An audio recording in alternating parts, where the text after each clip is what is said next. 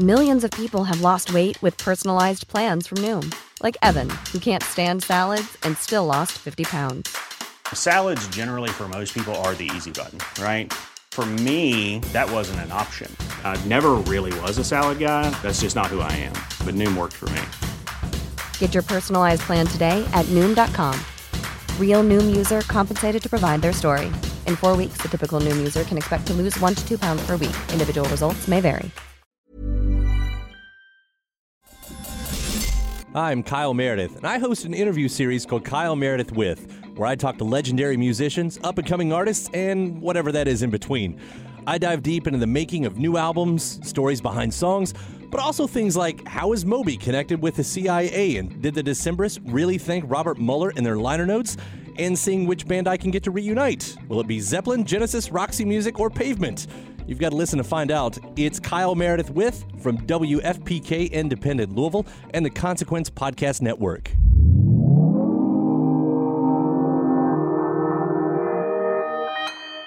Consequence Podcast Network. Discography is brought to you by Reverb LP, a marketplace for used and new music, vinyl, CDs, tapes, even reel to reel. With buyer protection and impeccable selection, if you're looking to complete your discography, there's no better place. Shop for music on the go with the Reverb LP app available on Android and iOS, or find them online at lp.reverb.com. Hello and welcome to Discography. I'm your host, Mark with a C. I'm not only a lifelong record geek and not only the host of this here show on the Consequence Podcast Network, but I've also been releasing lo-fi pop records independently for about 20 years now. Discography is a show where we look at a great artist through the lens of only their canon albums of first release material to see who the music says that they really are and how it all stacks up. Discography aims to educate and inform those listeners who really want to know. All opinions are that of the person that said them because everything is subjective, and up front, discography can be a pretty personal journey for me. Just letting you know from the get go. Let's get on with the show. The Who were and are one of the biggest rock groups of all time. They've been referred to as the greatest live rock band of all time. They've been considered the loudest rock band of all time. They've sold well over 100 million records worldwide. They pioneered the rock opera, the concept album, what a pop song was and could be, how the electric bass could be used, practically invented the idea of the internet in 1970, and hardly anyone even knew that at the time. They could pummel you into submission with one well chosen chord. They can make you weep from having your soul filled up spiritually. They could make you feel less alone, and they could frankly predict your own future, thanks to Pete Townshend's ability to write alternately for very specific ages the most ageless lyrics around. Constantly name checked in the pantheon of most important groups ever, and arguably in the same column as your Beatles, Stones, Zeppelin, and Pink Floyd. I said that they sold over 100 million records worldwide, and well, their records are very good. Great, in fact. In some cases, the albums are without flaw. But when we chose to talk about The Who for season 3 of Discography, I found that the bulk of their story is really sort of what happened not just between the albums, but as a result of them. Oftentimes, to discuss one album, you'll need to dissect the three scrapped ones that would lead up to it. Plus, the band really began before the album itself had become the king of the music marketplace, so just this once, we're modifying how we do discography for one season and one season only. We're telling you as much as we can about the records and how they got to where they are, but the albums themselves are often only the summation of the events that led up to them. But also, the Who are four distinct individuals with their own personalities, styles, musical achievements, and intentions, and for this reason, we're not just going to go through the canonical albums this season. We're going to go through nearly every solo album from each member as well, and we're not stopping there. Usually on discography, we'd stick to the studio albums of first release material, but this time around, there's a few live albums and compilations that we'll simply have to bring up. With an over 50 year career, we still just can't possibly make time for everything. You're gonna get more than you bargained for this season, but even though this season nearly broke your host, I mean it, this season nearly broke me. We still can't sum up such an amazing, eventful, and flat out strange career even if we did a weekly podcast on The Who for a full 50 further years. This is what we can do, and we hope you'll stick around for the ride. And we're proud to bring you Discography's take on The Who. But first, in the interest of full disclosure, The Who were actually my very first favorite band. My first time really noticing their existence was a videotape of a 1982 show in Toronto at a babysitter's house. I was around five or six years old when I saw this, and I'd liked some bands from the radio like Duran Duran, but this didn't look like any band I'd ever seen or heard from MTV. They could have bum notes, and instead of choreographed dancing, the energy would overtake the guitarist who would leap around and swing his arm and the singer would spin his microphone as if it were the blades of a helicopter, and the bass player didn't even seem to want to be there, but his fingers sure looked busy, and everyone watching with me kept going on and on about how the old drummer was so much better, and I'd never seen anything like it. This group was singing songs about pinball and spiders and drowning and being unable to fully explain any of it, and there was nothing else like them in my scope of youthful vision at the time. I was transfixed, and at that moment, though I'd eventually love all genres of music, The Who became the group that I'd always come back to. The bedrock, the signpost, really? Home. So, yes, I have been a lifelong fan but I didn't learn about their history in any chronological way because that 1982 show wasn't even all that well loved by fans who had seen them for years, but it tore this kid's head off. And when I heard Tommy, it didn't even sound recognizable compared to what I'd heard in the live performance, nor could I fathom that a whole bunch of songs could come together to tell a story. And once I heard the Lennon and Metallic live at Leeds past that, I couldn't believe how sludgy they were at one time. They'd seemed to have a different personality with each release I'd get my hands on. I was lucky to hear The Who at a time where you just sort of had to accept that though the world may have seen them as one thing, there's really nothing that they couldn't or didn't do musically. And no matter what type of music or mood you want, The Who will dabble in it. Each new move must have seemed like a musical revolution, but if you look backwards, you can just apply that this group could do anything at all under the sun but they chose to do it together. But it was practically divine intervention that got them started even at all, so let's start back in 1964.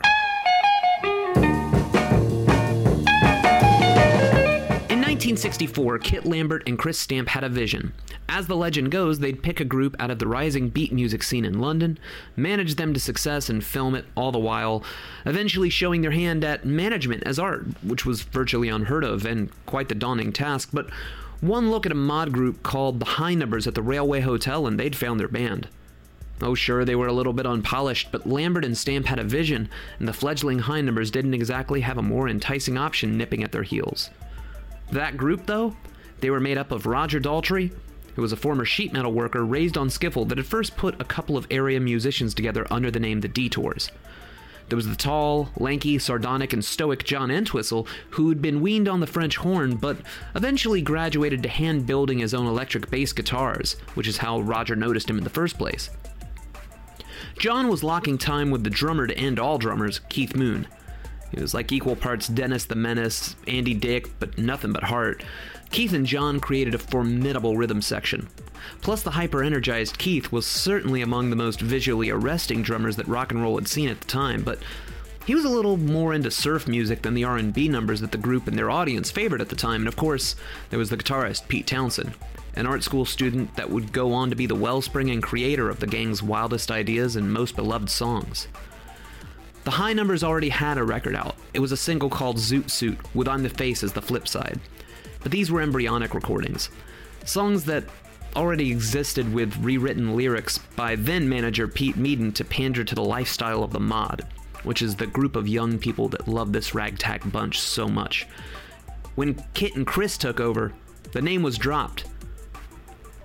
It was suggested that the band try to write their own material, and with that, The Who were off to the races. Early footage of the band at the Railway Hotel shows a much more reserved group than one might expect, and while each member of the band's at time could easily carry the moniker of being the band's secret weapon, It was really Pete's luck that he'd been bequeathed a slew of incredibly obscure and rare blues records that the band could pull covers from when needed. Loud blues and Motown covers would eventually meet in the slogan Maximum R&B.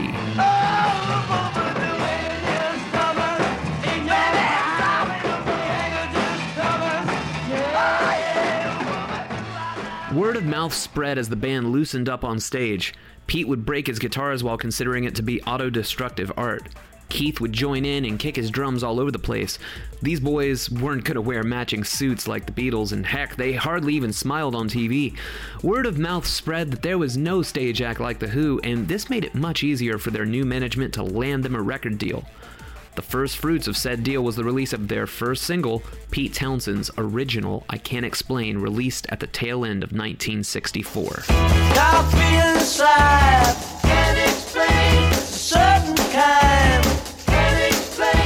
As a single, it's a bit of a deceptive number, seeming to play to the three chord standards of the day, but brought to life with a peppy backbeat, the sound of keeping up appearances while you're torn apart internally. As fans would tell Pete just how much the mixed up emotions in the lyrics resonated with them, he saw a parallel that his art school heart could live with. As the audience was his patron, their cries of, We want more, would become his commission, and Pete attacked each successive recording from a mindset of art long before many would have ever considered rock and roll to be such a thing.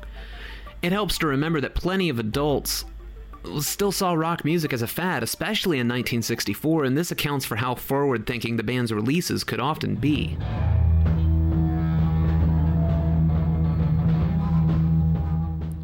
By March of 1965, as seen in scraps of surviving video footage of the band playing one of their most popular haunts, the stage act was containing more swinging arms, windmills, feedback, and moments where a rather angry looking Pete would hold his arms to the side and let his overdriven Rickenbacker guitar make noises all on its own in a pose that had come to be known as the Birdman. By the time April of 1965 rolled around, the group was working on sessions for its first full length album, but it's worth mentioning that at the time, bands lived and died by the single. Albums, those were things that hardcore fans bought, but the individual tracks are what the record companies were most concerned about at the time. Meanwhile, getting past the club circuit level wasn't going to be as easy because the BBC hardly played pop or rock music at the time, and when they did, it'd have to be specially recorded for the radio to get past the rules of the UK's Musicians Union. You can really thank the offshore pirate radio stations for sending I Can't Explain to number 28 on the NME charts, and that follow up single was no slouch either. A track called Anyway, Anyhow, Anywhere. A co write between Pete and Roger that would eventually go on to be the theme song to the UK answer to American Bandstand Ready, Steady, Go.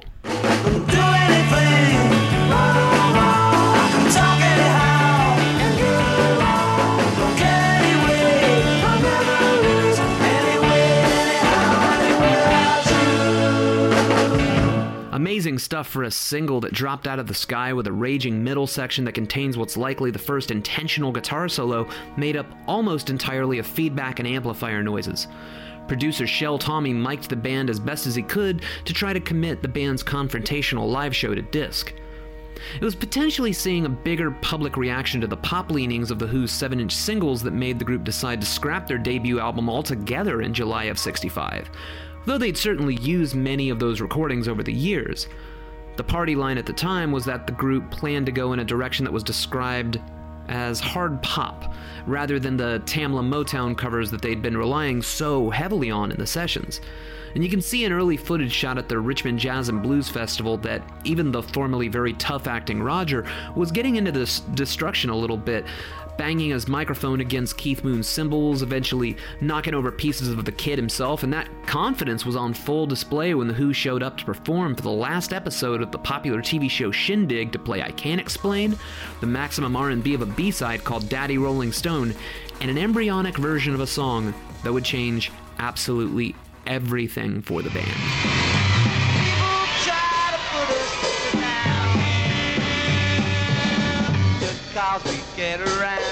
By October of 1965, the finished version of the single My Generation had risen to number two on some charts, and everyone in its path had their bell rung. Arguably one of the most enduring, exciting, and incisive teenage anthems of all time, it quickly thrust The Who right into the spotlight, and that brings us to the first official Who album, My Generation, unleashed on a largely unsuspecting world in December of 1965. It's fitting that the band didn't think very highly of their own debut record. It's certainly a hodgepodge of various scrap sessions rushed out by their UK label to capitalize on the success of the teenage anthem found in the title track. Three cover tunes, two of which were by James Brown, one was a Bo Diddley cut, and most of the rest are Pete Townshend's first attempts at pop songwriting. Meanwhile, everyone else in my generation's path heard it as what it was a bang up garage rock record made by an excited and dangerous group of youngsters that may still be finding their feet, but also may not know how good they actually already are. For an example of the oddball crossroads that the band would already find themselves at, one needs look no further than the opening cut, Out in the Street.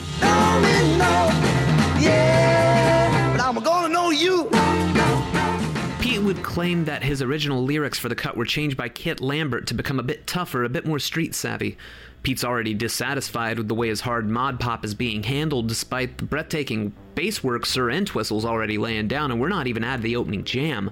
But there's no getting around the fact that no matter how cobbled together the debut is, as a band, the four straight up sound like a gang. A very together thing that knows something that you don't, and may God have mercy on you if you dare to ask. Pete was able to make demos of these early cuts with the duo of Revox tape machines, and while he might bring in a song with, say, a Johnny Cash feel, by the time the track was done, it'd sound definably Who. If you want your maximum R&B fix, dig their take on I Don't Mind, Please Please Please, or I'm a Man, though I'm a Man may not be on your copy of the album as it was replaced in some territories by a track known as Circles, but they'd accidentally title it Instant Party, and Okay, look, this is actually a pretty problematic record. It can be both a killer set of tunes and completely perplexing if you think too hard about it, and I feel like I'm getting ahead of myself, but as I touch on the variations of some of these albums, I realize how often I'm gonna have to mention this kind of thing, so now's as good as any time to start, right? Back to the album. On those R&B ditties, Roger isn't singing like the screaming golden god one might imagine him to be. He was in a period of trying to find the right voice for the songs, and this was a journey he'd undertake for quite a few years to come. It was easy when the song already existed. He would just emulate a growly blues shout like the one he'd heard on the original recording and be done with it. But when Pete would bring in something like It's Not True, one of those songs that started vaguely countrified in the demos, but became a hard pop jam in the studio, and it has lyrics like, I weren't born in Baghdad, I'm not half Chinese either, and I didn't kill my dad, well, how would you have sung it? Pete's lyrics could often be tongue in cheek and playful in the early years, which wouldn't always sit snugly with Roger's schoolyard sneer. And when you consider that Pete would write these insanely high harmonies just to please Keith, the die-hard Beach Boys fan, it's a wonder that Roger just didn't give up altogether. This band was changing faster than his voice could keep up with, and these are all factors that may contribute to this album not always coming up in the conversation of best debut records of all time. And the sound of the My Generation album is pretty unique, and as one considers that Shel Talmy had a penchant for recording all of the instruments in the red and kind of overdriven from the word go, there was no way this thing wasn't going to sound like a tornado ready to tear your speakers into pieces, and that's how songs that might be throwaway pop fare for other groups of the time become so damn striking here in stuff like La La La Lies. This girl with eyes like gems, reactions to your lies, lies, lies. Every cut here is a monster in its own right, whether it's the plaintive, I have to leave you to save myself much too much, the off time but just dangerous enough riffage of The Good's Gone, or the smashing instrumental called The Ox, starring the band's rhythm section and some tasty piano licks from Nicky Hopkins. But as rock and roll was in its infancy, to the untrained ear, some of these tracks may come off as a bit interchangeable. And for that very reason, I'm going to talk about my picks for the indisputable highlights of this album, assuming that I only get two of them this time, right? So shouldn't be hard to predict what they'll be, of course. First up, we know it's going to be the kids are all right. I don't mind guys dancing with my girl.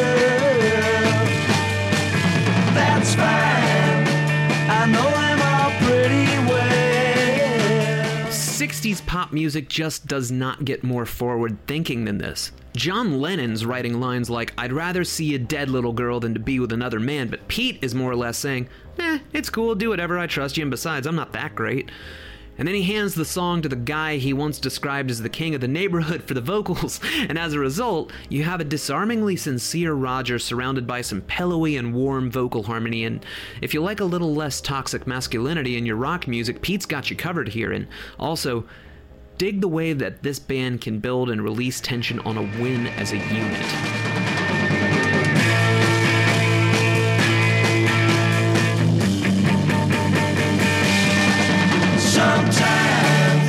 It's my generation, the title cut itself, that we gotta talk about. When Pete first stammered on the demo, he thought he was emulating vocal tics he'd heard elsewhere, much like the windmill he, quote unquote, stole from Keith Richards, which was really just Pete watching Keith stretch before the curtains open.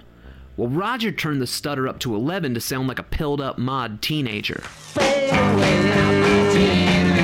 Don't try dig what we all say. John Entwistle plays a bass solo in the middle, and there'd never been anything like it in rock music before, not like this. And while Pete sometimes gives you power chords, sometimes feedback, it's the melodic counterpoint response that he gives John between bass runs that really shows off their growing symbiotic relationship of playing off of each other.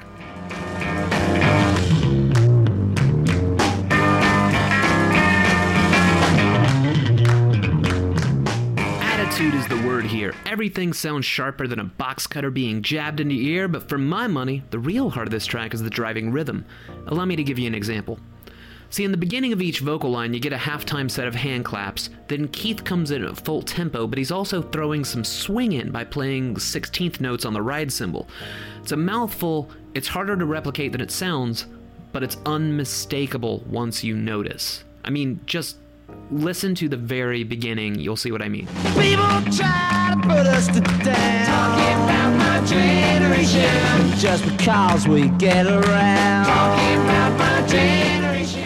I asked Jim Myers, who's the drummer of my stage band and the leader of the group Milk Carton Superstars, to help me put Keith's drum parts into words here, and the phrase barely contained left his lips. But he could only sort of visualize Keith's cheese eating grin every time a weird little pattern shift would occur in the arrangement, almost like he was daring the band to follow him.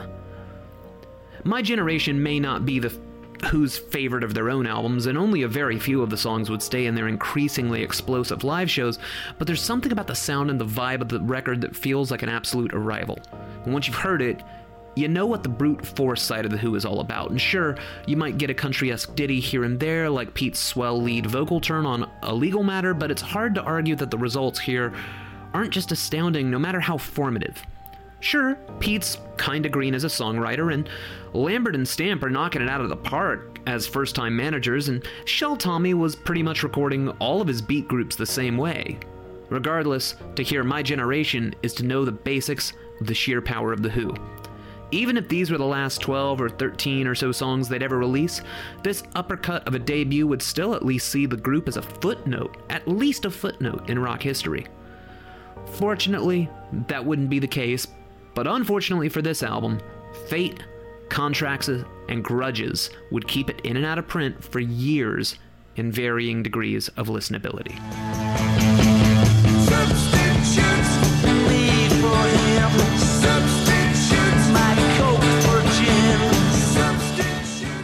In March of 1966, the band would release the single for Substitute on the Reaction label. A bona fide classic that was unfortunately marred by a stunted release, Substitute saw the band breaking their agreement with Shel Talmy in order to take control of the sound of their own albums and recordings. However, this presented at least a few legal problems, so the original single was withdrawn. But when it was reissued, instead of having the song Circles on the B side, it instead carried a recording called Waltz for a Pig, which was billed to the Who Orchestra, but was actually performed by the Graham Bond organization. That's right, there is no Who Orchestra, and no member of the band appears on the B side at all.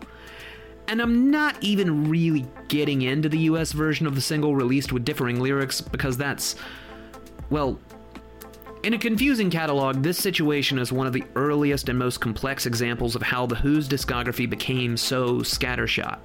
See, Shel Talmy would release yet another unsanctioned Who recording as a single every time they'd make a move. So, if you trundle up to the record store, there'd be a few new singles, but you'd maybe not have a reference point for which one you'd want to actually buy. And I'm not sure of the terms of the contract or who violated what, but in hindsight, it definitely looks like Shel Talmy was working overtime out of pure spite. Because if his defensive moves had succeeded in scaring The Who into sticking with him, those types of dual releases might have caused irreparable harm to the band's reputation for new single releases. A sort of cutting off your nose despite your face situation. Shel's singles didn't contain unheard material, they were all retreads from the My Generation album but they may have actively blocked Substitute from becoming the massive hit single that it always deserved to be. We're very lucky, though, that there's some surviving video footage of the group's appearance on the Music Hall de France show in March 1966, though, because we can see that crossroads in action. Oh, sure, they play My Generation because they have to. They open with Substitute because they're promoting it, but the rest of the gig is littered with sweet power pop classics given the Who treatment, like Man with Money and Dancing in the Street. All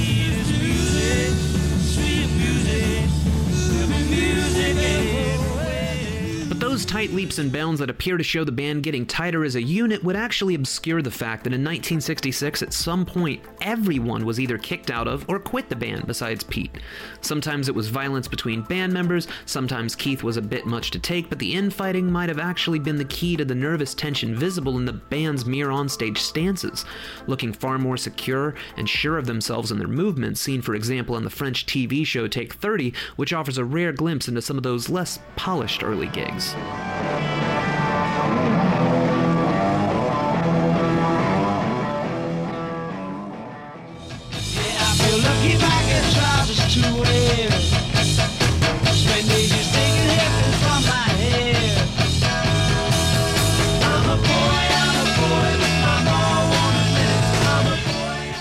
August of this year, they'd seen their way to releasing the I'm a Boy single, and sure, it's a cracking pop song, but there's a lot more at play here than meets the eye. Kit Lambert had taken a shine to Pete Townshend. Kit was a student of the arts by blood, and he loved opera and theater and spared no expense to indoctrinate Pete into the world of finer things, even if this meant that the rest of the band might be left asleep in a van while Kit treated Pete to fine gourmet dining.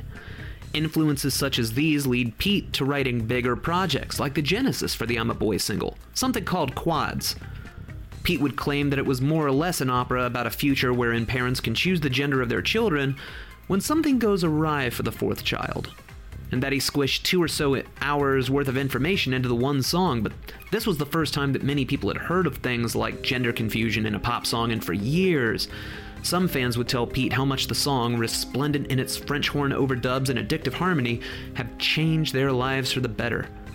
Though it was pretty at odds with its B side, a tune called In the City, put forth by John and Keith, that was a cute yet kind of slight track about little more than cool things that one can find, well, in the city.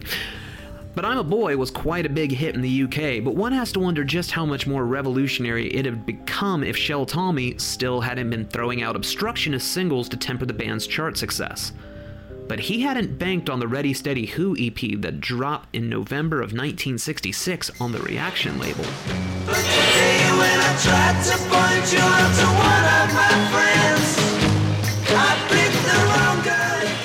One of the more confounding and slight, yet highly enjoyable pieces of early Who ephemera is this five song 11 minute 7 inch. The premise was simple. The Who had an entire episode of Ready, Steady, Go dedicated to them, so they rushed out a single with some of the songs they'd play on the show, albeit in slightly different recordings. Circles,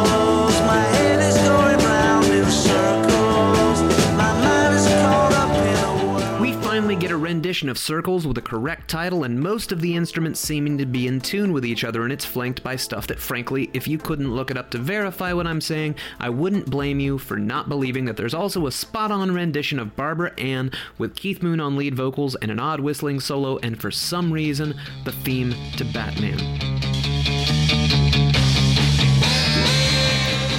The two most interesting tracks here are Pete's Disguises, which sees the band using some backwards recording tricks for the first time, which must have sounded otherworldly at the time, and a super interesting piece called Bucket T, which is another surf sounding tune designed to please Keith, who also sings the lead vocal.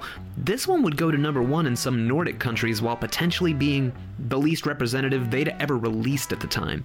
And sure, it's slight, but it's fun. You've not been able to just walk into a store and buy Ready Steady Who for years. Right now, in 2018, it's available on some expensive box set compilations, but this transitional EP from a transitional year holds a lot of secrets. Sure, few of the songs would go on to be seen as bona fide classics, but the playful nature of The Who is turned up full blast on this EP, and that humor would begin to turn a little bit darker each time out. At the time, if you were a teenager that had been reading about the dangerous equipment destroying band in the press, but this EP were the first thing you'd ever heard, one could excuse you for thinking that this was just a novelty group, and as fun as these 11 minutes are, the gulf between The Who's stage act and the contents of their records would only continue to widen.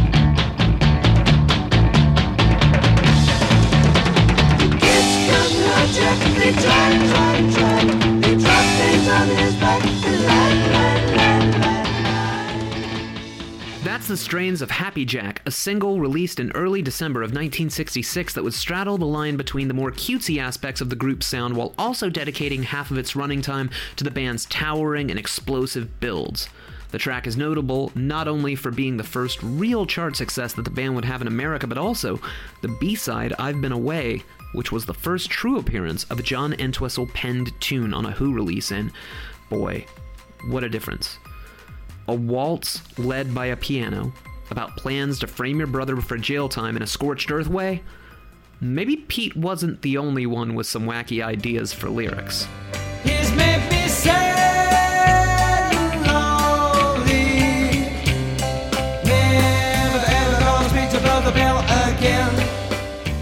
A week later, The Who would release their second album, A Quick One, in December of 1966. A Quick One, sometimes known as the Happy Jack LP in America and a few other parts of the world possibly, was almost called Jigsaw Puzzle. Can't even hazard a guess on why, but what I can tell you is that the band wasn't making a ton of dough. Not only were their royalty rates on their records skimpy even by 1960s standards, but if you break your equipment at every turn, you're gonna rack up some bills. A pretty simple equation that led Kit Lambert to secure a publishing deal with Essex Music, which would give each member a tidy but sorely needed lump sum of money. Just one catch. If they all wanted to get paid, they all had to write for the album. Right away, I should mention that though there was barely a year between this album and the debut, that threat to go fully power pop turned out to be a promise here with precisely one throwback to the R&B days with a rollicking cover of Heatwave. Though some countries didn't even get that track and got the tune Happy Jack in its place, but not on the UK pressing because uh, The Who's discography is kind of a mess, and that's about all the reason you need. But a note to record geeks. Though there are both stereo and mono mixes of the album, fans have sourced copies from all over the world trying to put together a fully homebrewed stereo version of the album, and nothing doing. This is The Who's shortest album, but in many ways, it's also the most confusing. Here's an example. The album opens with Run Run Run, one of two tracks here that I'm a bit shocked were passed over for single material, and okay, based on the copies that I have, here's a bit of the mono version.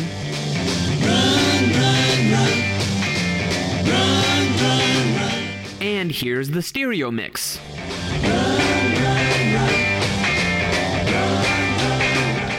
Now, both of them rock, sure, but these aren't just slightly different mixing decisions, these are radically different visions of the same song. And while that's the only example I'm going to touch on here specifically, I'm sure one could dig to hear many differences between any two differing issues of this short little pop wonder. Pete is still the dominating songwriter here, penning the aforementioned Run Run Run as well as Don't Look Away and the absolutely sublime So Sad About Us. I guess the real question here becomes what does a Democratic Who actually sound like? When Roger's at the helm in his Buddy Holly inspired See My Way, it's a straightforward skiffle on steroids romp complete with cardboard boxes for drums. but on the whole, it's usually considered to be the weakest track here, and if this is the worst, it wouldn't take a genius to figure out that the rest of the album is at least pretty pleasant all the way through. Although at times when you kept on like Lord, Moon's tracks are sort of the real wild cards here. His drumming's unparalleled and certainly his calling card, but I wasn't under the impression that Mr. Moon could play anything else, so you can imagine my shock at hearing the harpsichord heavy track known as I Need You Like I Need a Hole in My Head, which is intensely melodic, coated in falsetto vocals, and features a strange spoken middle section because, get this, Keith reportedly thought that the Beatles were sending him secret messages in their songs, so he tried to kind of replicate what he was hearing. Rose and Jingo are coming down lazy with the wives, you know. Excuse me, sir, will you move your car? Chesterbourne's outside. Stop in the car with your. And that's actually the less weird of Keith's two contributions because elsewhere you get this little slice of weirdness called Cobwebs and Strange.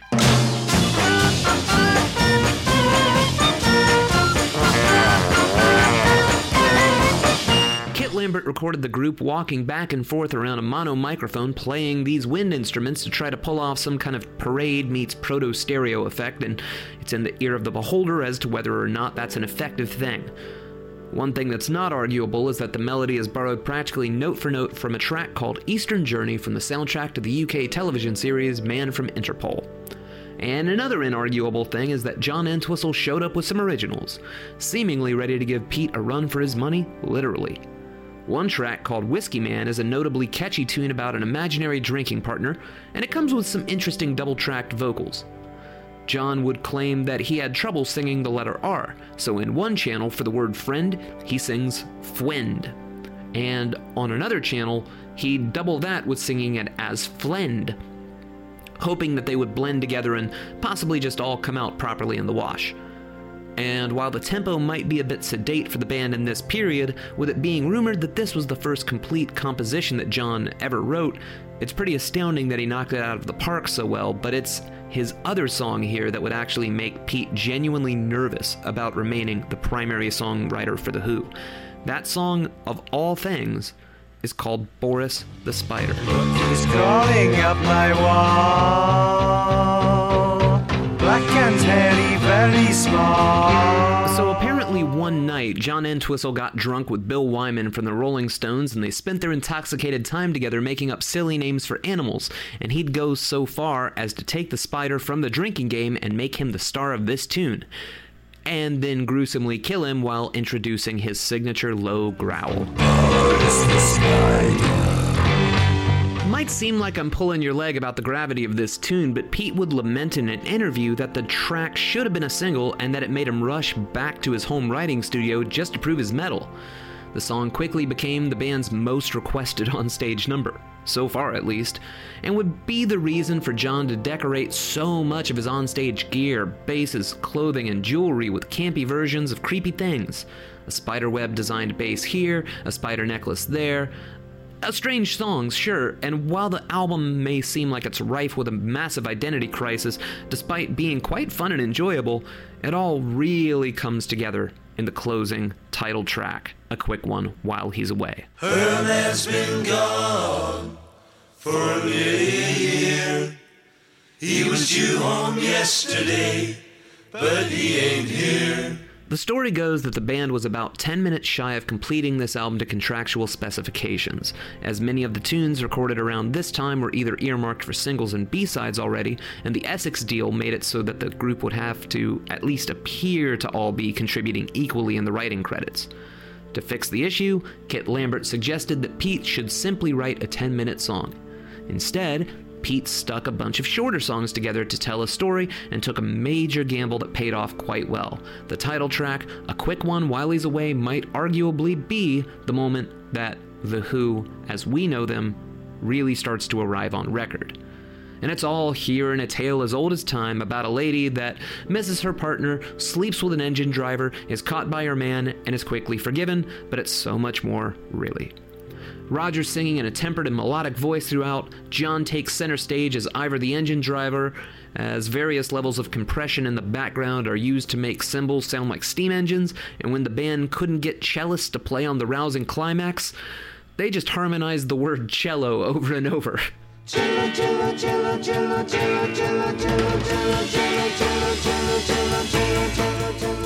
The album, known as a quick one, couldn't be further away from the street tough attitude of their debut, but it also can hardly be compared to anything else the band would ever really do. It's just so strikingly different.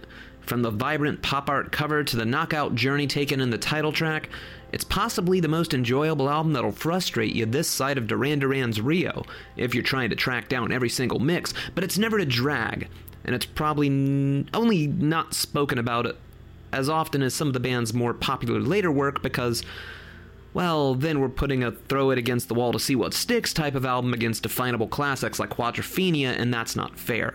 In my generation, you get the sheer brute force power of the band. In a quick one, you get a lot of the novelty side, glimpses into each member's personality, and the very first mini rock opera that I know to exist. And that's not too shabby if you ask me. Hey there, I just wanted to jump in quickly and say thank you so much for listening to Discography. I'm Mark with a C. If you want to hang out with us on social media, on Facebook, look us up. We're Discography on CPN. That's facebook.com slash discography on CPN, as in Consequence Podcast Network. While we're at it, hey, look up Consequence Podcast Network on Facebook. Give it a like. If you want to hook up with me directly, I'm facebook.com slash mark with a C music. Also, you can find me on Twitter. I'm twitter.com slash markfi, M-A-R-C-F-I, as in there's hi-fi, lo-fi, mid-fi, and markfi. And I've been making records for years.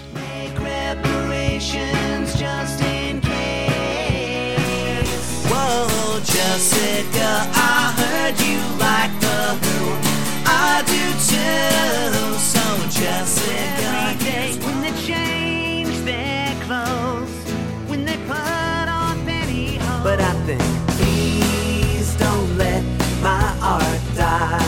Right, I've made more music than I can count or keep up with, and you can get a hold of pretty much as much of it as you can handle at markwithac.com or markwithac.bandcamp.com. You can get the albums on vinyl, on compact discs, you can download them, or if you want, you can stream what I do on Spotify, Google Play, Apple Music, pretty much anywhere that you stream music that you don't want to physically hold, I'm there, and almost all my music is available as well. But if you're hardcore and you really want to help me and support my creative endeavors, and you're pretty aware that podcasting alone doesn't exactly pay all the bills, but you're absolutely like Mark. It is so cool that you've been working on independent art for nearly 20 years, and I'm so glad you're writing a book about that, and I'm so glad that you're working on a 3LP greatest hits of all the stuff that you've made. I want to help you do that. Guess what? Not only can you help, but you can get cool stuff in return for doing so at patreon.com slash mark with a C.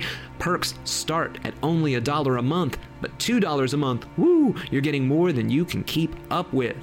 I'd also like to say thank you to the website thewhothismonth.com, without whom there would be no season, and I'd like to thank all of the hardcore Who fans that have tried their very best to trawl through the recesses of The Who's discography so people like me can even start maybe kind of making sense of it. And of course, thank you to Pete Townshend, Roger Daltrey, Keith Moon, John Entwistle, all members of The Who's crew. Any background music that you've heard during this episode has either been from Chris Abrisky, who you can find out more about at chrisabrisky.com, or Jordan McKenna. You just look up Jordan McKenna on SoundCloud, bam, lots of Jordan McKenna music for you. If you get a chance, please rate and review Discography on iTunes or wherever you acquire podcast materials for your ears because the more reviews we get, the more ears we get inside of. That's just the way algorithms work these days. Thank you so much for listening to these links that matter. Let's get back to the show. Hey, I'm Ryan Reynolds. Recently, I asked Mint Mobile's legal team if big wireless companies are allowed to raise prices due to inflation. They said yes. And then when I asked if raising prices technically violates those onerous two year contracts, they said, What the f are you talking about, you insane Hollywood ass? F- So to recap, we're cutting the price of Mint Unlimited from $30 a month to just $15 a month. Give it a try at mintmobile.com slash switch. $45 upfront for three months plus taxes and fees. Promo rate for new customers for limited time. Unlimited more than 40 gigabytes per month. Slows. Full terms at mintmobile.com.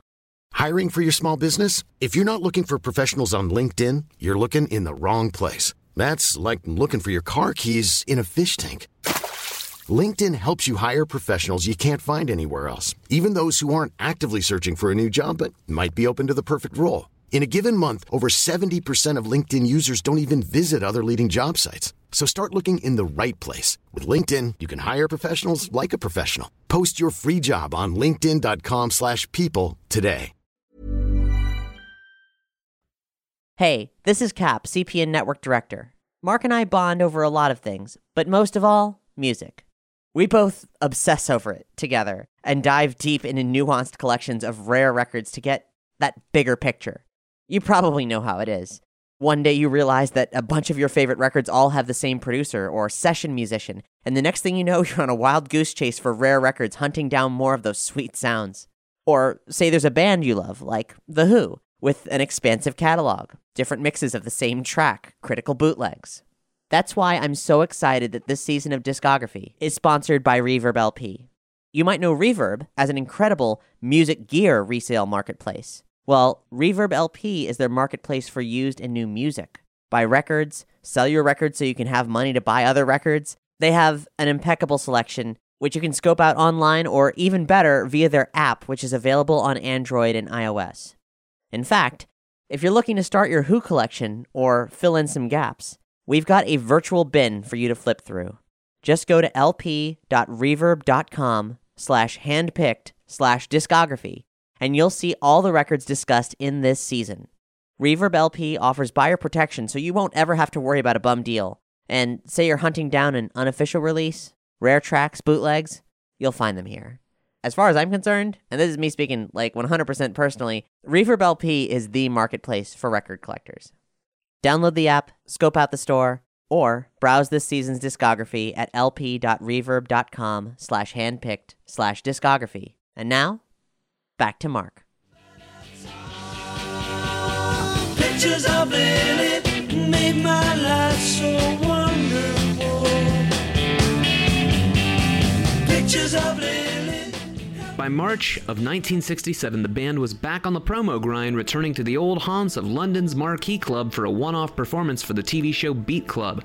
We're able to see that the band is still working on keeping the gang together while being simultaneously just as explosive as before.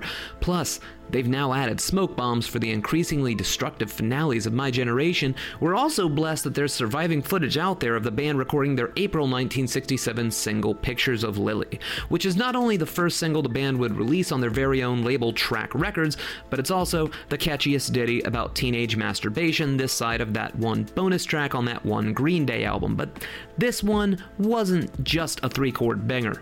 There's more modulations than I can keep track of, and the changes are still baffling enough that before performing the song in a 2015 gig, Pete was heard to say, Who was I trying to impress when trying to refresh himself on the single for the thousandth time? By summer, the band was decked out in full psychedelic garb for the Monterey Pop Festival. Famously, they'd be playing the same bill with Jimi Hendrix, who was also known to beat up his guitar just a little bit, but neither one wanted to follow the other.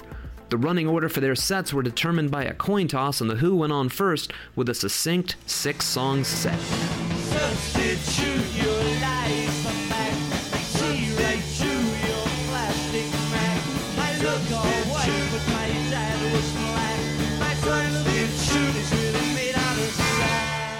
course, as they'd only played America maybe two months prior, it was a very, very big deal that the band was introducing themselves to potentially the hippest possible American audience, but sadly, the band had relied on rented equipment, and frankly, their set sounded a bit puny and scattershot even for them.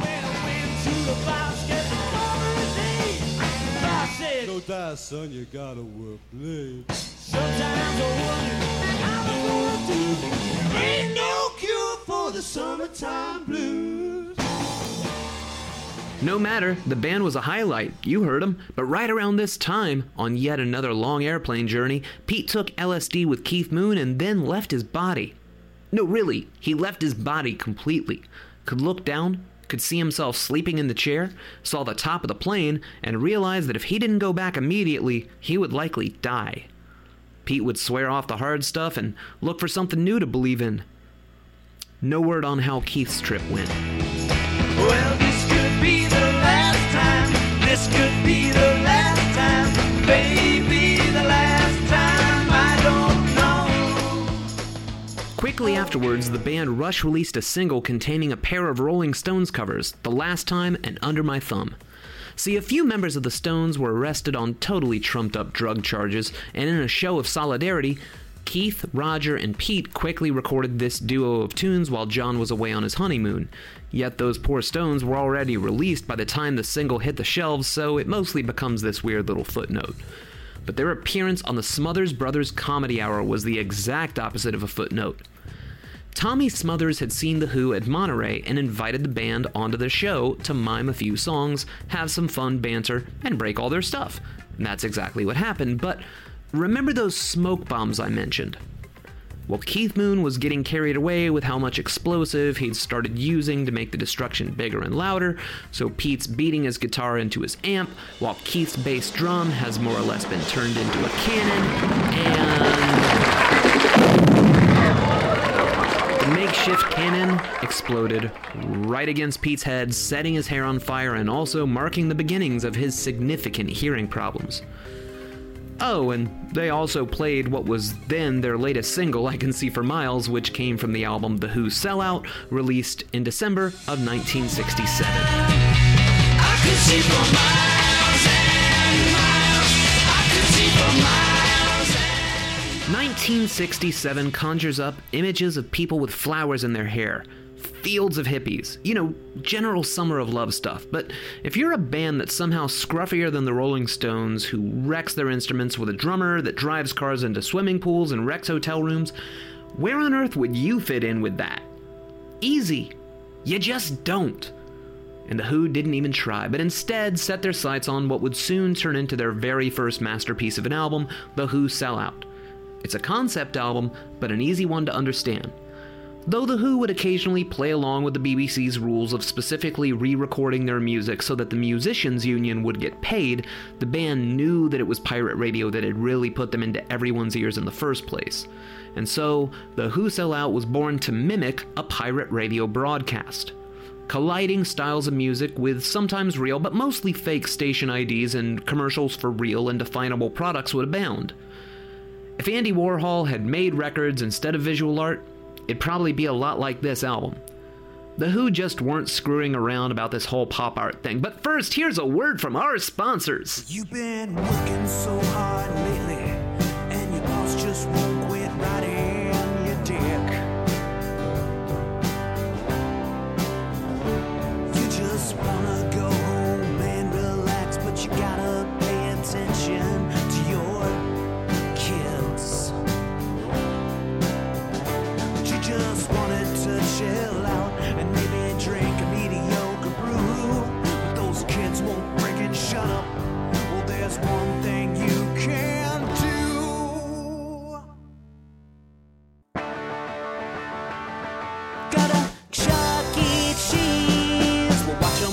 drink. We've got mediocre pizza. It'll technically keep them alive. We've got animatronic animals. You can find love at first sight. There's single moms and single dads while the kids play whack-a-mole. If they win enough tickets, they can win a pencil, so it's educational. At Chuck E. Cheese when you can't go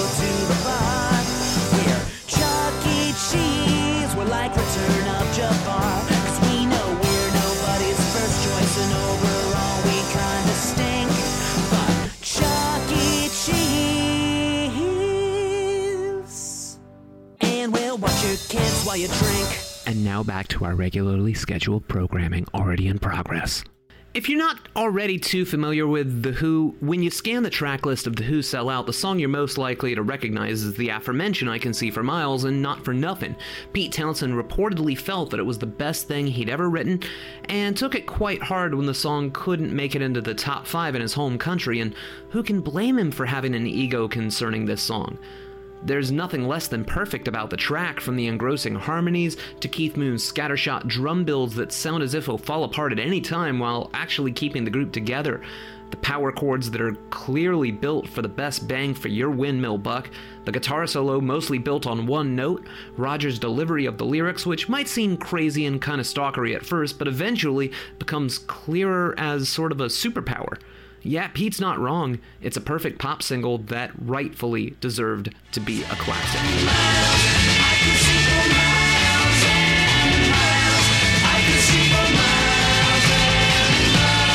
It may be the most well known song here, and sure, it holds a place in history as a song so heavy that the Beatles would set out to best it with Helter Skelter, but this album as a whole is really one big piece. Monday. The Who weren't strangers to jingles, though. Pete had already done a radio commercial for the Air Force, and there was already a Coke commercial, and. Okay, listen, if it's Who music in those commercials, why on earth can't said music have a place on a Who album? Thus, you've got a wacky and far better than it ought to be commercial for Heinz Baked Beans written by John Entwistle that isn't too far removed from Cobwebs and Strange. You've got Pete's wordy commercial come story about Odorono, and elsewhere they shill for Charles Atlas, Medac, and in between those, actual commercials from Radio London. As a matter of fact, this listener wouldn't have any handle on what the UK's pirate stations actually sounded like unless this album existed. It's historic, it's ironic, and it's the only thing like it. But get this there are songs too. Great, great songs. And they're all a bit different from each other because, well, if this is supposed to be a radio broadcast, The Who would need to sound like any number of different groups. On that front, the tones are diverse and often cleaner than they've ever used, but it also means that it rarely sounds identifiable as The Who to ears that may only have known, say, My Generation, Happy Jack, or I Can See for Miles. Seriously, the first song, Armenia City in the Sky, is a psychedelic tour de force with backwards guitars and cymbals, and it's sung by Speedy Keen. That's right. The first track on the album doesn't sound less like The Who. It couldn't sound less like The Who, but it hits psychedelia right in the nose, and it's worthwhile to bring up the vocalist because there's really only three songs on this album that Roger Daltrey sings full on lead vocals for. I mean, he's there, but he's often singing harmony with the rest of the members. One could be convinced that Daltrey was fired halfway through this album, and it wouldn't be that hard to believe. In one of those great tracks with multiple Who vocalists piled on top of each other is the effervescent and acoustic Marianne with the Shaky Hands. And sure, it could either be about a lady with trembling hands or it can be, well, the next logical step after Pictures of Lily.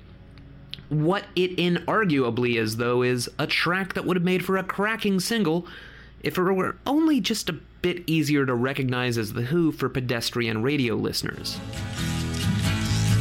Marianne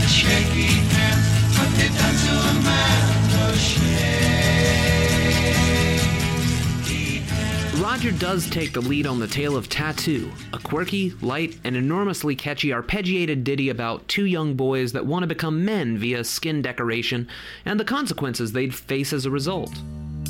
Welcome to my life, tattoo. I'm a man I expect I'll regret you, but the skin won't get you. You'll be there when I As unlikely as it sounds, this was the song that would last longest in The Who's stage shows from the album, and a fun bit of trivia about the tune is that seemingly out of place Rudy Toot Toot line towards the end. It was rumored to be a dig at the catchphrase of one Bobby Pridden. At the time, he was a roadie for the group, but would eventually graduate to being the cat that did their live sound for nearly 50 years. For my money, beyond I Can See for Miles, the most affecting songs on this album are the three that Pete would sing lead vocals on. There's the wistful Our Love Was, and it's a beautiful ode to faded feelings with John's bass octaves hammering those feelings home. And you'll also find I Can't Reach You, which is a gorgeous ode to a failing May December romance, and not for the last time on this record, there'd be some nods to themes that would pop up again later. Can't reach you. I split my sides, I can't reach. Try to get on your seat, feel or hear from you. Quite possibly the most shocking moment on the record comes right after John's deceptively complex Silas Stingy. The band dispenses with the radio play aspect completely, and we're met with little more than an acoustic guitar laying down some light jazz chords and Pete's plaintive voice in the song Sunrise.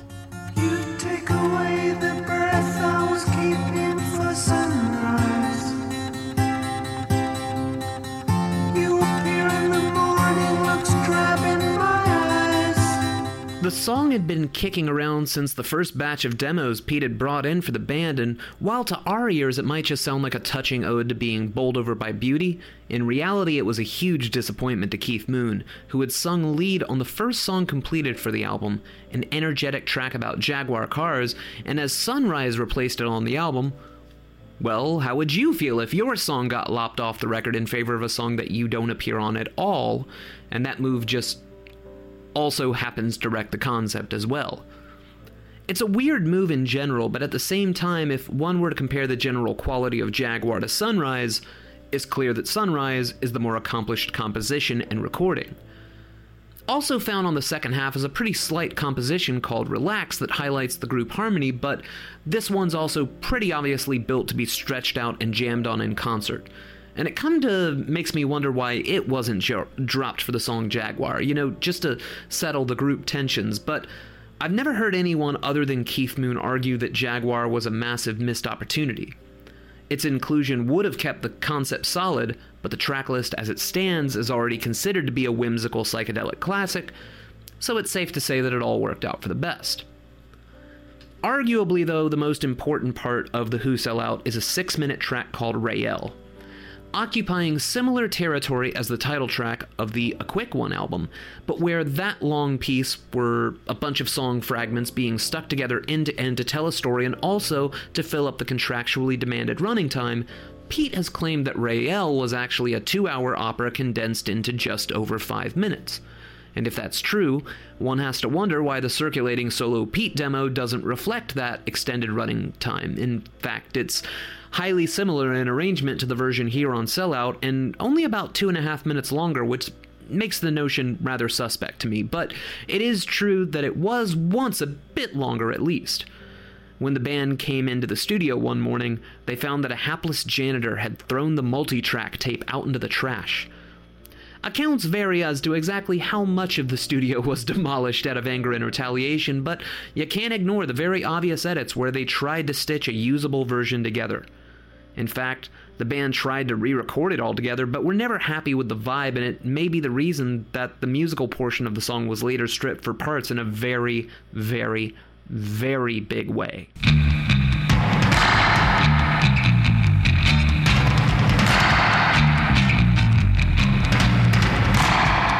The Who Sellout is a muddled masterpiece if there ever was one.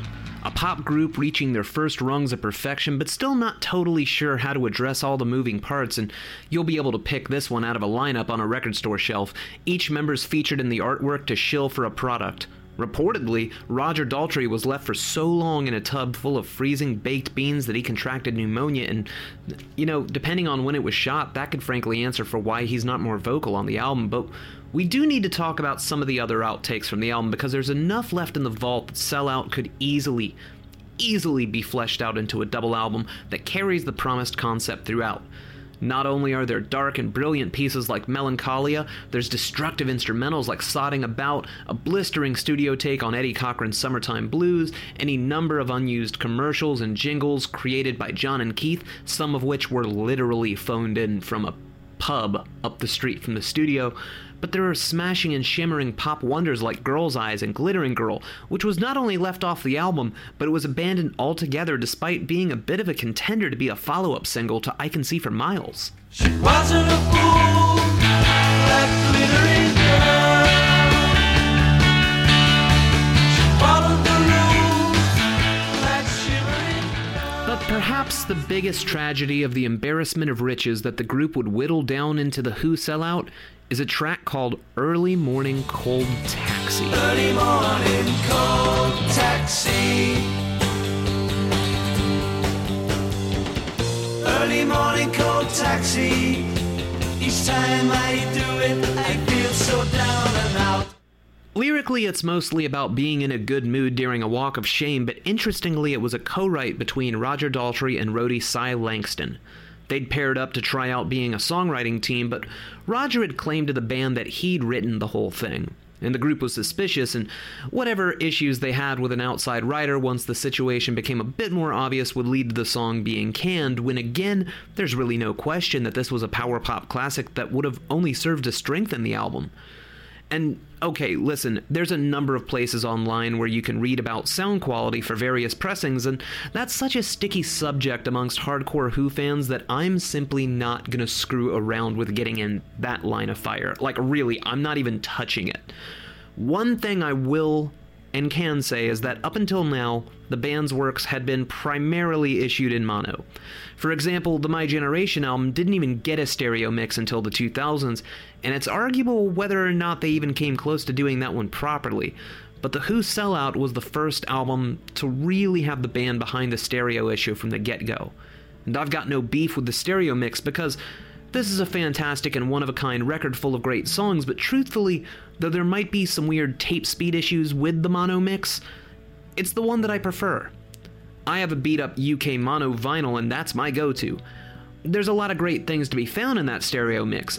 I mean, it is a vaguely psych record, so a big stereo spread probably wouldn't upset anyone here, but the mono is just beefier and well, as the pirate radio stations were broadcasting in mono via AM radio, the album just makes more sense in a mono presentation to me.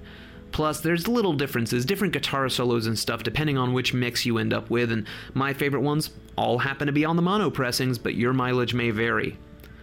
When the concept is as self aware and historic as The Who sell out, and when the perfect concept for the band comes with such untouchable writing, such perfect performances, and so much that would widen the palette for the band, I'm not going to bog you down in any more details. The band had so much material to choose from that there was almost no way that this record wasn't going to be their first masterpiece, but where could they go from here? The divide between the sound of The Who on record could range from jaunty to scary to silly to poppy to blistering and all points in between. But it wasn't lost on the band that the one things that the records hadn't come close to duplicating was their onstage sound. This was cause for worry, because with each town the group laid waste to, more buzz would build up, and word of mouth is a tricky thing. You tell your friends about the wild group you saw when you took your kid's sister to see Herman's Hermits, the band that broke the guitars and deafened everyone with the drummer that seemed like a real live cartoon, and there'd be explosions and smoke bombs, so they run off to check out a record and they hear something like Sunrise. Well, of course, things weren't going to add up to the average consumer. The closest they'd come so far to capturing their stage sound on a recording was the middle of that early Anyway, Anyhow, Anywhere single, but meanwhile, even that sounded changed. John Entwistle was experimenting with his rig, even having bass strings specially made for him, and as a result, his tone was like a soaring melodic jet engine, and often, what people would think Pete was playing was actually coming out of John. But on record, John just seemed like a very good bassist rather than the instrument reinventing genius that was blowing out eardrums, so understandably, a decision was made to try and capture a concert on tape. Few strides along these lines had ever been successful. When the Beatles, Stones, Monkees, and Kinks all tried to do it, screams of teenage girls would drown out anything the mics could pick up, but The Who had an advantage. They were proud to be known as one of the loudest bands in the world, if not the loudest at the time, so now it was just a matter of capturing the right gig. They'd planned to record their April 5th and 6th gigs at the legendary but very new at the time Fillmore East in New York City, and while those tapes were only eventually released in 2018, 50 years after the event, the massive divide between even the toughest sounding Who studio recording and anything done on a stage is absolutely staggering. When I Can't Explain first appeared on a 7 inch single, it was a peppy little pop tune. By the time they were playing it in 1968, it was a slower and leaden song bordering on proto sludge.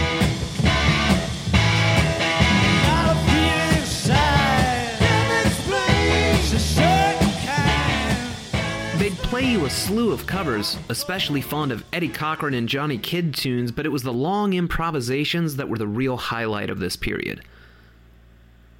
For example, Relax from the Who Sellout may not have been the most striking song on that record, But on stage by 1968, it had become a transcendent 12 minute ode to exploring inner space.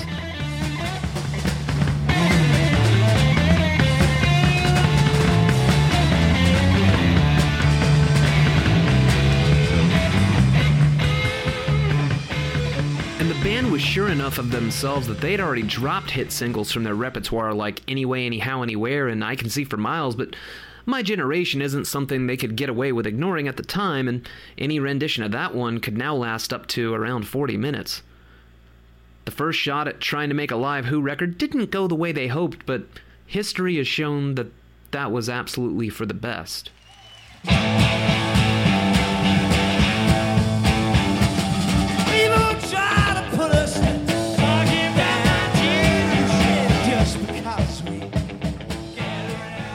When those tapes went awry, and as Pete's disillusion with the record buying public became palpable, 1968 turned into one of the strangest years in Who history.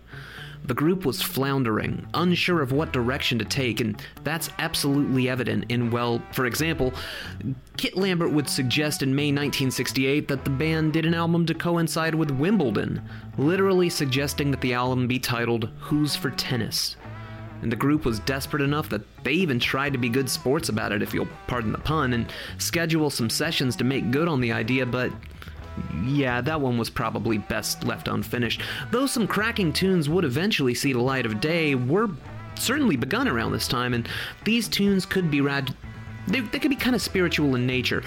Songs like Faith in Something Bigger and then the Ode to Reincarnation, known as Glow Girl, were a pretty distinct left turn from Happy Jack, and the reason for this is simple and direct. One of Pete's art school friends, Mike McInerney, had handed him a book called The God Man, which was all about a spiritual avatar named Meher Baba.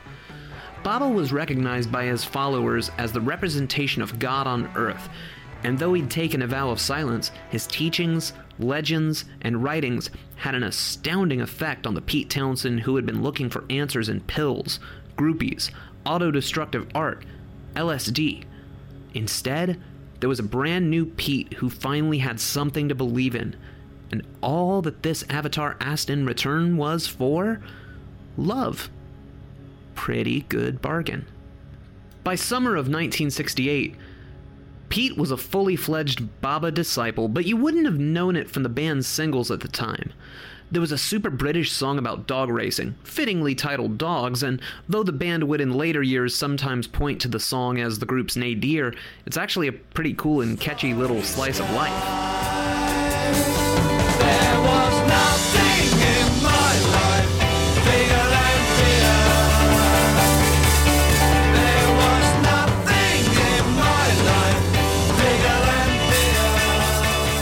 Side of that single was even weirder.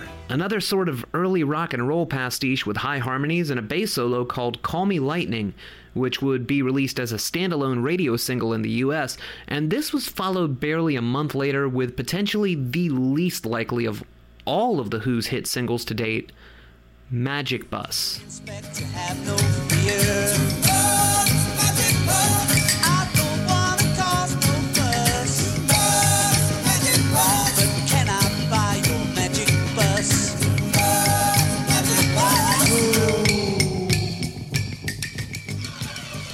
While it only made it to around number 22 on the New Musical Express's singles charts, this Bo Diddley inspired throwaway about a guy that literally wants to buy a magical bus to see his girlfriend but can't stop haggling about the price would eventually rival Boris the Spider as a constant audience request, would rival My Generation for just how long a three chord song could be stretched out in concert, and would somehow be one of the most enduring classic rock radio staples of all time.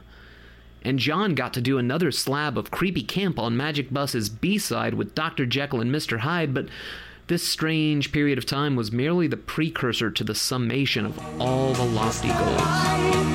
Though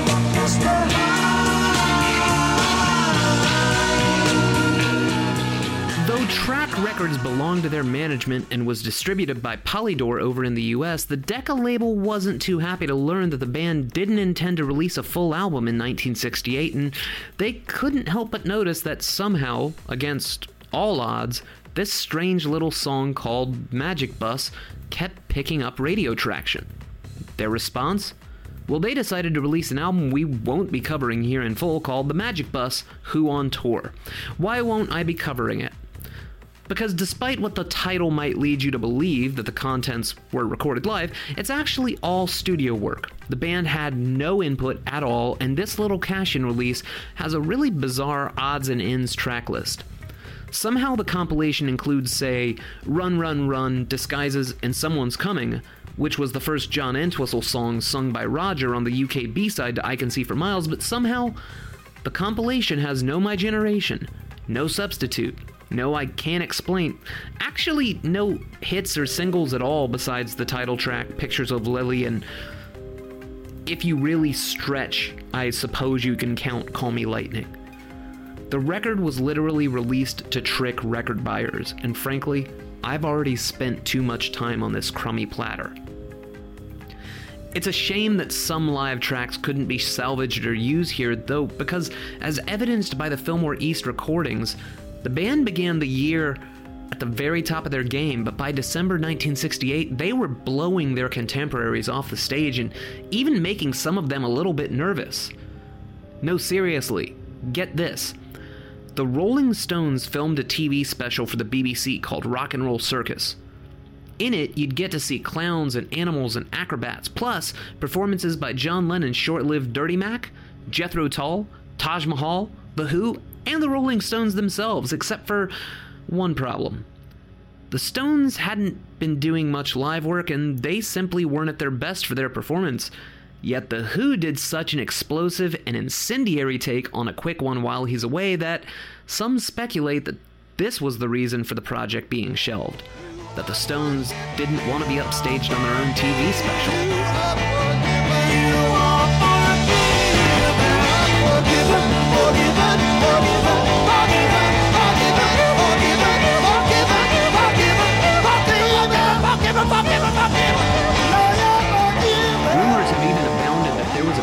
Where the Rolling Stones had considered re editing the show to become The Who's Rock and Roll Circus.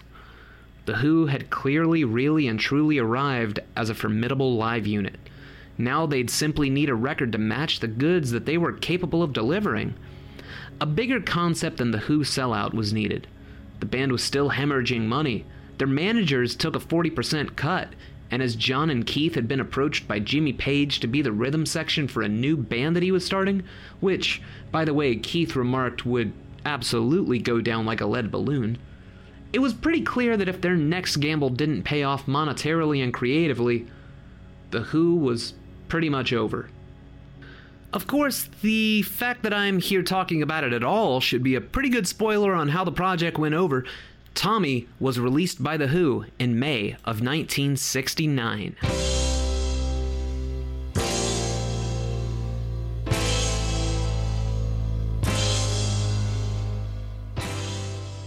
Tommy is a rock opera, a world famous one, and there's probably not much I can tell you about it that you wouldn't already know.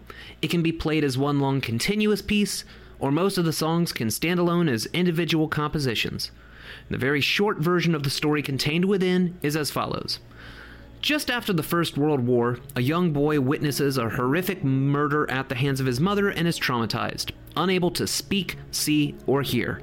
He experiences life through vibrations, which are represented by the music of The Who, and somehow he can also play pinball. The trauma is eventually broken, he becomes a bit messianic, and that ultimately doesn't go well for anyone. That's as short as I can make it, really. Tommy should not work on any level, but it does. Not only breathing brand new life into The Who, but completely shifting their fortunes, their stage show, their inner workings, and their audience overnight. So, how do we get here and how does it really work? Well, Kit Lambert had been trying to get Pete to write something big and linear pretty much from the word go. And Pete did a long 11 page interview with Jan Wenner for Rolling Stone where he more or less rambled until he came up with the bulk of Tommy's outline. And as Rolling Stone printed the conversation in its entirety, Pete surely must have felt somewhat constrained to stick to the blueprint that hardcore fans had read over and over, waiting for this magical story album to deliver on its promise to tie science fiction and spirituality together with some pummeling rock and roll. And Pete does get a lot of deserved credit for Tommy, but it's also fair to really credit the entire group. I mean, John Entwistle wrote some of the darker material in the story. Keith Moon suggested the setting for the finale. Roger would basically embody the character of Tommy on stage. Kit Lambert would suggest plot points to better instill some rising and falling dramatic action, or even just that an overture might be kind of nice to have. And from Mondays to Thursdays, the band would work on arrangements together at IBC Studios, but would still gig on the weekends just to make ends meet. If there was ever a true moment of unification for the band, the Tommy era might be the ultimate representation of the group being more than the sum of any individual's parts. While all of The Who's early records sound at least a bit different from each other, Tommy not only sounds completely separate from anything that preceded it in The Who canon, save for the end of Rael and the then unreleased recording of Glow Girl, but it also doesn't sound a thing like they do on stage. Nope, the music is a nice and crisp wall of sound, but the vocals are always pushed to the absolute forefront, making sure that the narrative takes center stage. Despite the odd mix, it's clear to these ears that Keith Moon is the real MVP on this version of the story, though.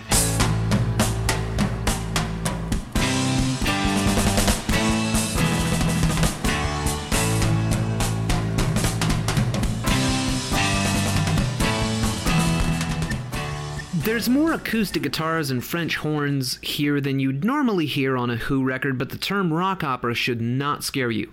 There's no orchestra here, and it's really just a bunch of rock songs that happen to go together quite nicely. You didn't hear it, you didn't see it. You won't see nothing, no one never in your life, you never heard it. How absurd it all seems without any proof. There is a bit of confusion over exactly what Tommy saw and how he saw it, but it's strongly inferred that his mother and father killed the lover that Tommy's mother had taken when she'd assumed that her husband was killed in the war, I think. Anyways, Roger would always go to great pains to point out that Tommy tries to interject that he heard and saw everything, and Pete has mentioned in a documentary about the album called Sensation that Tommy only saw it reflected in a mirror, which certainly helps that part of the narrative because Tommy apparently spends most of the album looking at himself. And that's one of the kind of beautiful things about Tommy. Yeah, it's very heavy on the narrative, but it's also open ended enough at most points to let you connect the story dots in any fashion that you'd like. Tommy becomes a really personal journey for many people for that very reason, and and what are those vibrations, the ones that are delivered by the Who? What do they sound like? What do they feel like?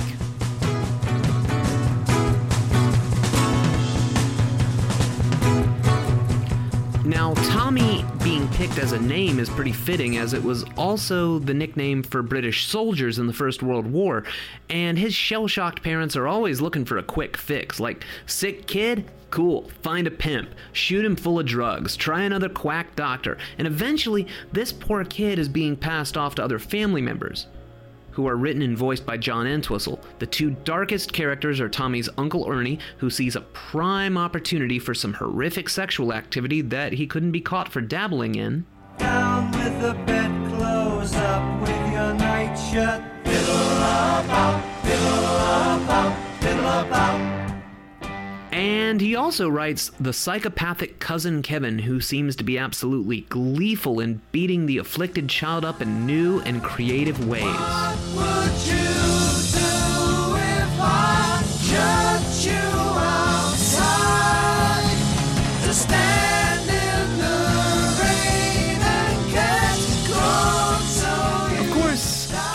Point, people figure out that Tommy is pretty amazing at pinball, though the circumstances are hardly touched on. And while Pinball Wizard is a wonderfully perverse and unlikely pop music classic, it was literally written to impress a critic named Nick Cohn, who promised to give the album a five star review with an extra ball if Pete could somehow work his favorite game into the album.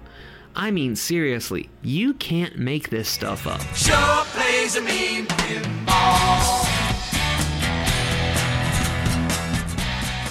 Eventually, Tommy's mom notices that Tommy keeps staring into the mirror.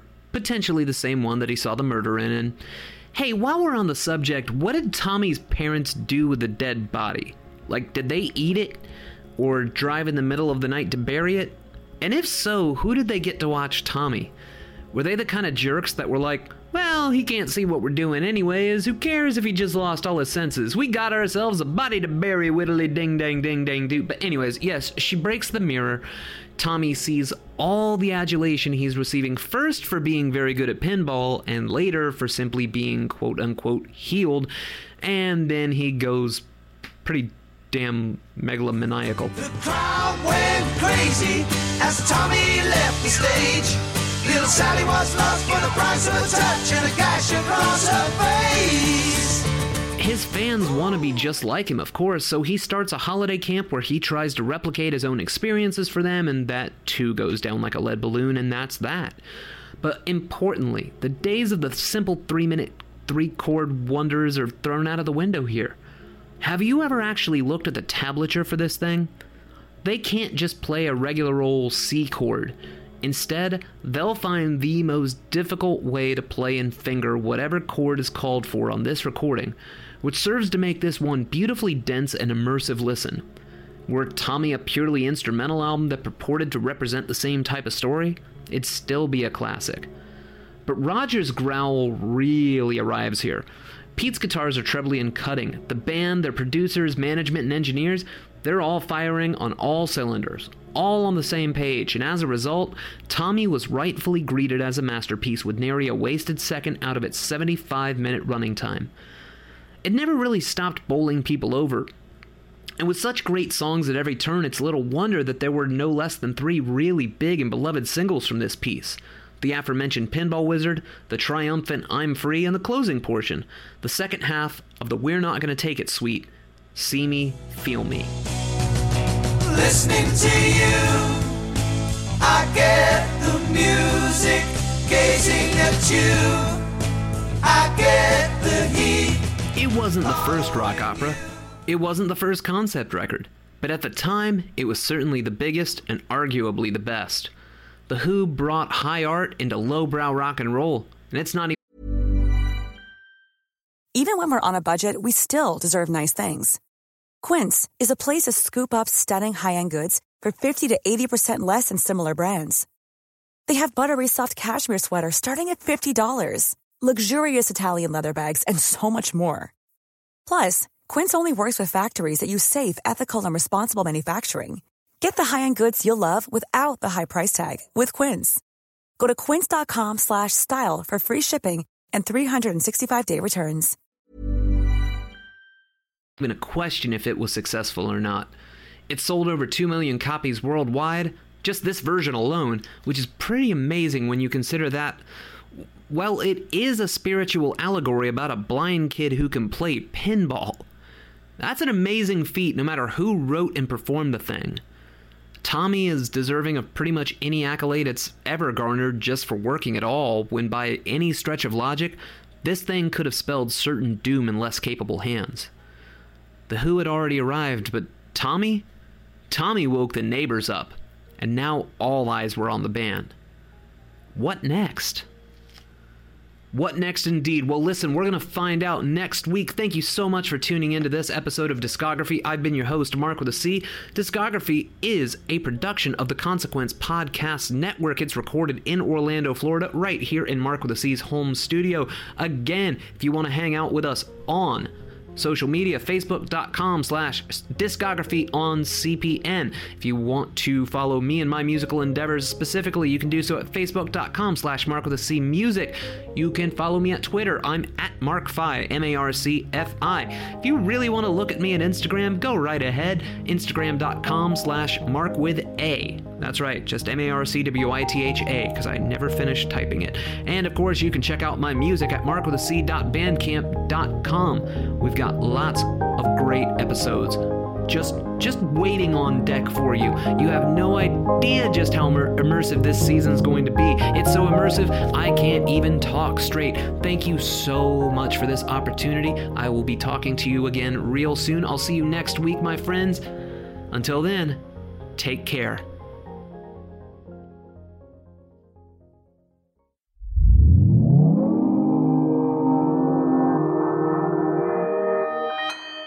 Consequence Podcast Network.